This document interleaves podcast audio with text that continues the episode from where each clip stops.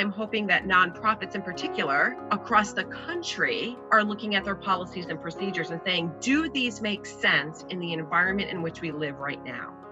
You're listening to the Mental Health Download from the nonprofit Mental Health Association Oklahoma. I'm Matt Gleason. On today's episode, we have Wendy Froelich. She is Chief Administrative Officer for Mental Health Association Oklahoma, and she is sitting in her bedroom um, on a Zoom call as I am sitting in a Zoom call in my bedroom. And so, Wendy, welcome to the Mental Health Download. Thanks so much, Matt. I appreciate you having me.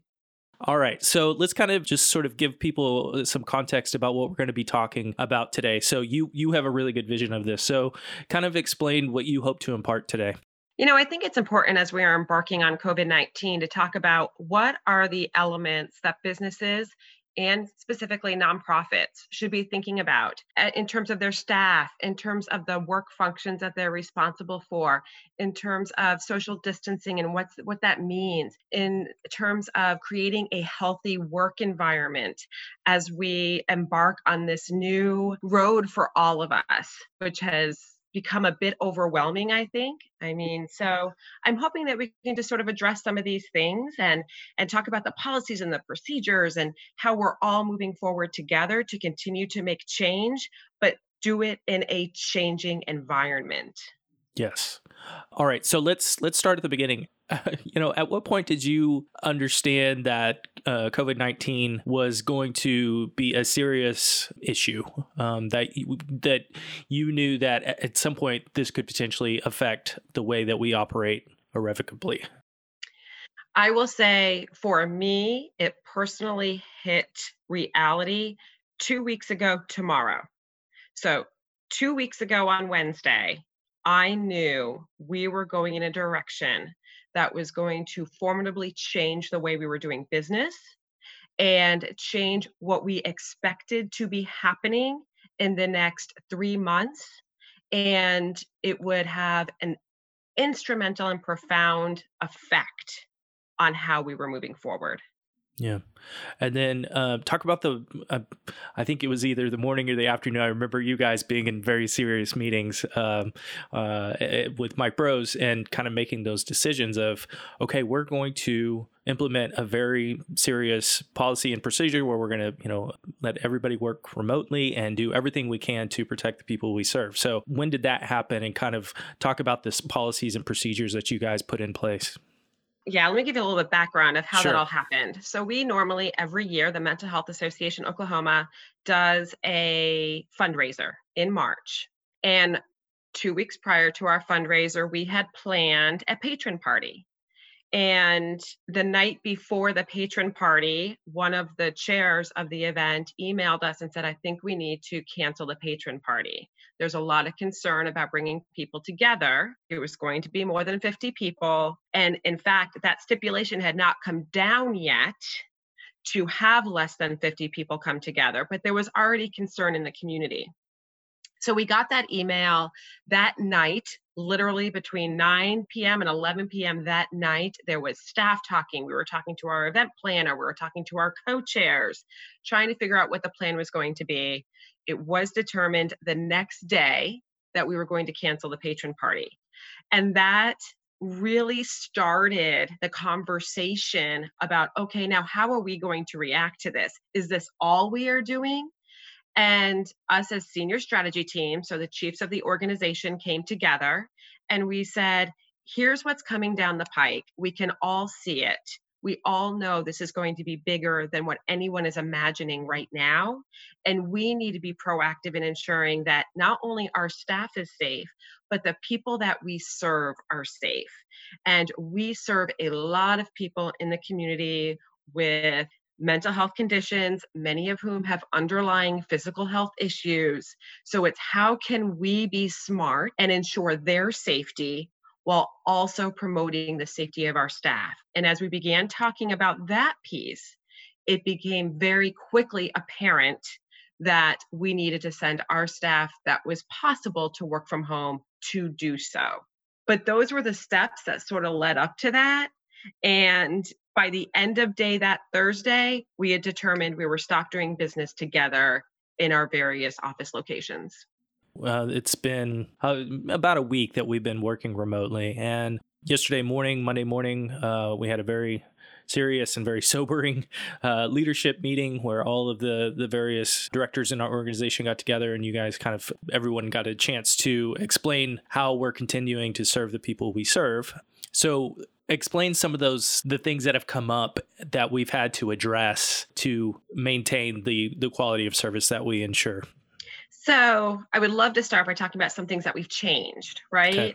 So we um, have closed our drop-in centers. We have two drop-in centers for people with mental illness, substance use disorders, people who have been criminal justice involved. We have closed those down again, partly because those are very well attended. You're talking about 50 to 70 people in a house at one time, and you're putting them at risk every time we have large groups together. So th- those have been shut down we have our homeless outreach teams who go out and try to work with people who are living on the streets and encampments, you know, going to other homeless provider facilities. We've really tried to limit their engagement with people face to face. And if they do go out, we're talking about social distancing. We're talking about being cognizant of people's space and where they are. We're making sure that our mobile medical team, which offers home based physical healthcare services. We're asking them to leave prescriptions or prescription medications on people's doorsteps and then knock and have them come out and get it, not go into people's apartments. They're doing a lot of telemedicine right now. So, what can they do over a video camera? So, we've put a lot of things in place to limit people's social interactions. Where we are not able to do that is in our 24 hour sites. So we have two apartment complexes and a house that we own where one of them is congregate living, so they don't have individual bedrooms. And then our other two have people have their own individual apartments, but there's congregate living space. So what we're doing in those places is we are saying, okay, we don't want anyone from the outside that isn't normally there to enter. And we are trying to limit tenants exiting from the apartment complexes and the congregate living environment. That's been extremely difficult, but I also think that those are our most at risk sites. If something happens at one of those sites, it could be devastating. So we are figuring out every day what that means. So you asked the question of, give me an example of where something happened. So I was on a call last week and someone said, and one of our staff is going to go over and get files. And I said, wait a minute, we can't just go over and get files. We have to think about what our policy is right now, which is no one that's not normally there can enter the building. And so, how do we get those files to that person in a different way than we normally have? And again, everyone completely understood and everyone was on board. And but it's just getting it ingrained in staff to think we can or cannot do this or we need to be thinking about can does this make sense? Does it follow our new policies and procedures? Which again i'm hoping that nonprofits in particular across the country are looking at their policies and procedures and saying do these make sense in the environment in which we live right now? What websites or resources would you direct nonprofits to be looking to for those best practices for guidance you know, I think that's interesting. So, Oklahoma Center for Nonprofits. So, if anyone that is a member of Oklahoma Center for Nonprofits, they are doing a weekly Zoom call or a Zoom video call to talk about those particular issues. So, for instance, last week they had one, and there were a lot of mm-hmm. questions going, you know, should we postpone our fundraising event? Should we continue to have it? How should we be looking at having our meetings? What are our options out there? It was a real nice place for everyone to come together, put their questions out there, and then people who had experience to respond to those questions. I don't think there's one good one stop shop right now to say we have the answers to everything. But what we're looking at is what is the CDC saying? What are their recommendations in terms of social distancing, in terms of how many people should be in a meeting, in terms of how do we keep each other safe, in terms of staying home when you're sick, right? So let's start with those fundamentals and then let's say, then what business strategies do we need to implement in order to ensure that we are looking at those pieces. I think there's a lot of good resources out there, but again, I don't think there's a one stop shop. One of the interesting things that came out of that leadership meeting yesterday morning is that Mike Brose, our CEO, said, and this is really hard because we uh, we hire some of the most compassionate people that I will ever know, and he basically said, "Don't be a hero." You know? Um, and that was i think that kind of was very sobering of like yeah we yeah we have to take care of ourselves so we can continue to take care of others. So talk about how the different conversations have been about ensuring that people understand not to cross that line of that could endanger themselves and others. So we see that that's an everyday battle within our organization for exactly why you just said we all care so much i went to walker hall yesterday which is our transitional living environment for people between the ages of 18 and 24. And I couldn't go in there because I'm not allowed in there. I'm not a regular staff person at that site. I cannot go inside right now. That's really hard. I love going in that facility. I love talking to all the residents that are living there and find out what's going on and what's new and let's chit chat. Can't happen. But that goes across our entire organization right now. You talked about our CEO, Mike Brose. He went to Altamont, dropped off some supplies outside. He was not allowed in the building right now. He's not a normal staff person in that building. That is extremely difficult for us, not only from your, your chief level staff, but all the way down to our frontline staff who are so used to talking to people face to face, working with them with their problems, working with them toward their goals and what they want to achieve. And we take such pride in doing that. So it's just us remembering that if we're not healthy, again, as you said, we can't help anyone else. And right now, the best way to help people is from afar. I'm looking at you over a video screen right now. Man, Matt, you give the best hugs. I miss your hugs, but I want you, you to stay healthy and I want me to stay healthy right. so we can continue to do podcasts and yeah. get them out to our audience who I hope take some peace in hearing our voices. So again, we can't do our jobs if we're not taking care of ourselves. Right on. Um, okay, so um, another point that was made that was very encouraging and uplifting, I think, to everybody on that call was that um, Mike was explaining how supportive our funders have been.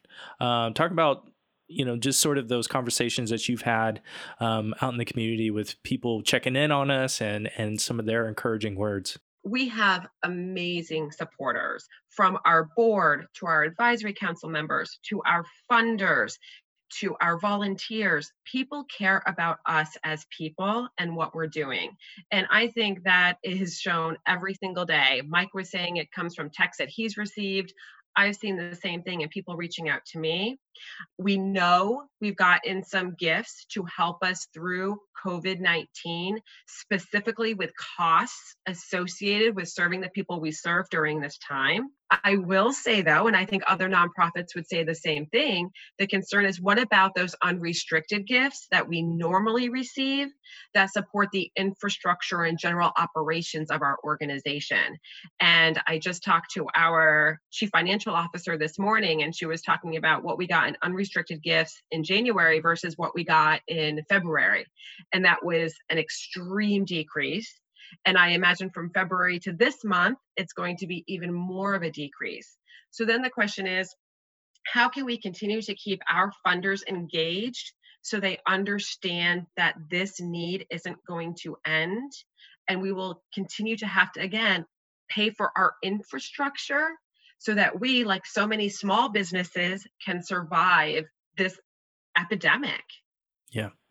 Um, shameless plug go to mhaok.org forward slash donate and give what you can. Um, those gifts mean so much now more than ever. So, Every um, dollar matters. Every does. dollar matters. Yes. Okay. Um, and so the the next section I want to talk about is you as a human being and me as a human being. We are both parents and we are continuing to do our jobs from home and but we also have children. you know, I have three kids outside my bedroom door who are hopefully hopefully doing positive things. We I um so my wife is amazing as you know and so she um she actually created a uh, an activities list, like a schedule, hour by hour for our, our kids, and I thought that they would like ball it up and throw it away, but they have really embraced it because they're used to being in school and they're used to that regimen. And I went out there yesterday uh, to the living room, and uh, two of my kids were doing a, a, yoga video on YouTube, and it was I was like, "You go, guys!" Like I would just be, you know, still in my pajamas eating cereal, watching cartoons if I was them, but they're actually doing really um, productive and taking good care of their mental health. So, talk about first you as a parent and then, you know, how your kids are doing. So, I'll say as a parent, it's been extremely difficult. I have probably put in more hours in the last week and a half than I I know I put in more hours in the last week and a half than I normally do. Um, we I was on the phone last night with our CEO at 10 p.m.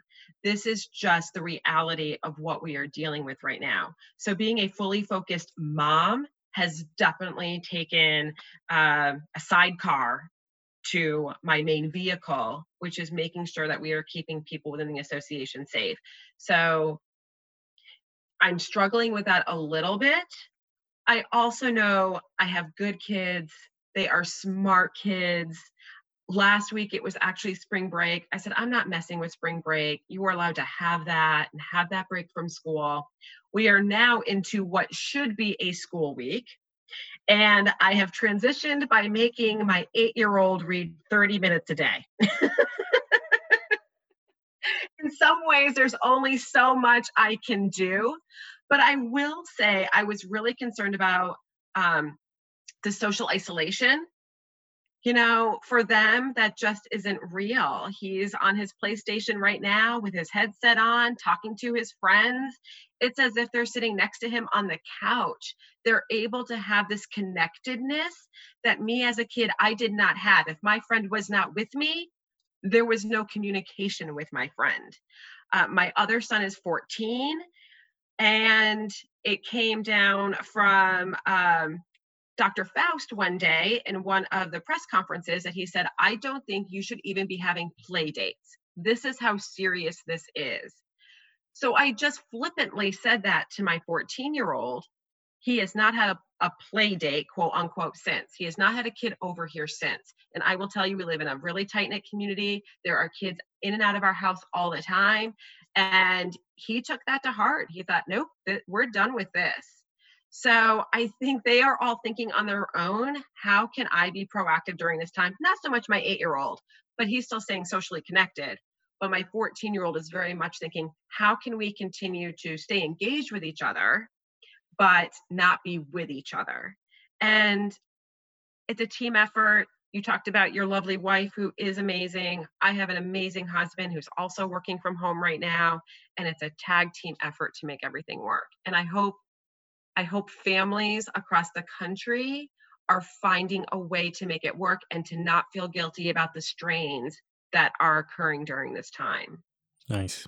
Okay, so this last section, I want to focus on the silver lining of this crisis that we're in and that we are sort of reinventing our business model on the fly and some really cool things are actually coming about and yesterday the big thing and the media thank you everybody in the media uh, really embraced this is that we launched our virtual support groups um, that we're going to be offering you know, uh, talk about some of those really innovative things that we're doing using technology to continue serving the people who need our help.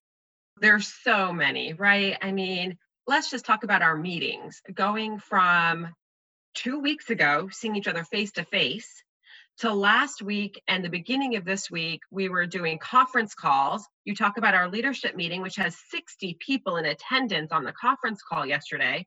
Next week, we're doing that via video conference. So we'll all be able to see each other at 8:45 in the morning on Monday. It'll be fabulous. But again, it's as important for us as it is for our kids to still have social connectedness. To see you on the screen right now makes me so happy. It always brings a smile to my face when I see one of my staff and I'm like, hey, we're, we're here, we're together. Not really, but it virtually and it feels good. Um, our we talked yesterday about going virtual with our support groups. And I said, I don't know why we didn't do this years ago, right? This allows more people to join us from across the state and beyond in our virtual support groups. Let's all get together on Zoom. Let's all see each other. Let's have the same comforting conversations and helpful conversations, but let's broaden who can be a part of that and let's all come together. And I think that's critically important as we say, what are those next steps to us achieving not only our mission, but being there for one another. I had an email yesterday from our homeless outreach provider. She was, Can we still take donations? And what does that mean for us? Right? But even the fact that we need to think about that. And I said, we can still take donations. And I gave her some options about how to handle those donations. We went back and forth in a couple emails. She had a plan. That's what it's about. And I think when we talk about nonprofits, particularly as we move forward, it's looking at your policies and procedures and saying, do they make sense right now? And if they don't make sense, they can be rewritten. You can create new policies and procedures. We've written entire plans in the last week to say, if this happens, this is how we will respond. If this happens, this is how we will respond. And I think it's preparing and being ready for that next step. And it's always about reaching out. Who who are your resources? Who can you reach out to? I'm definitely a resource. If people have questions, they can contact me. I am happy to provide some steps in ensuring that we're doing the right things and we are thinking outside the box in terms of what we're doing and how we're delivering services and how we're helping the people we serve every day. That's beautiful. Okay. Uh, so, as we do at the end of every podcast, we have our guests share a bit of wisdom and then uh, give our rallying cry uh, go do good things. So, Wendy, thanks for being here and take it away. Thanks, Matt. I think my wisdom for today is be kind, be kind to yourself, be kind to the people that work for you. Be kind to the people that are doing extremely hard jobs right now. Our service delivery people, the people in our grocery stores, the people that are packaging Amazon packs and getting them out the door. I mean, there are so many people who are working so hard right now to keep our world moving and we are so desperate for them to be working. I think that's really important. So any way you can show kindness, send a card to an older adult that you know, let them know that you're thinking about them. It is time just to take a moment and say, what can I do? And I know we talked about giving. If you can't give money, that's fine. There's so many other ways you can bring people together. We're seeing it all over virtually right now. People bringing song groups together, people playing music in their homes and sharing it live for people to watch, people doing yoga, people doing meditation. Engage in those things become a part of the bigger, even if you're a bit more isolated right now. So, with that, I say be kind, go do good things, and I thank you all for everything you're doing to keep us going.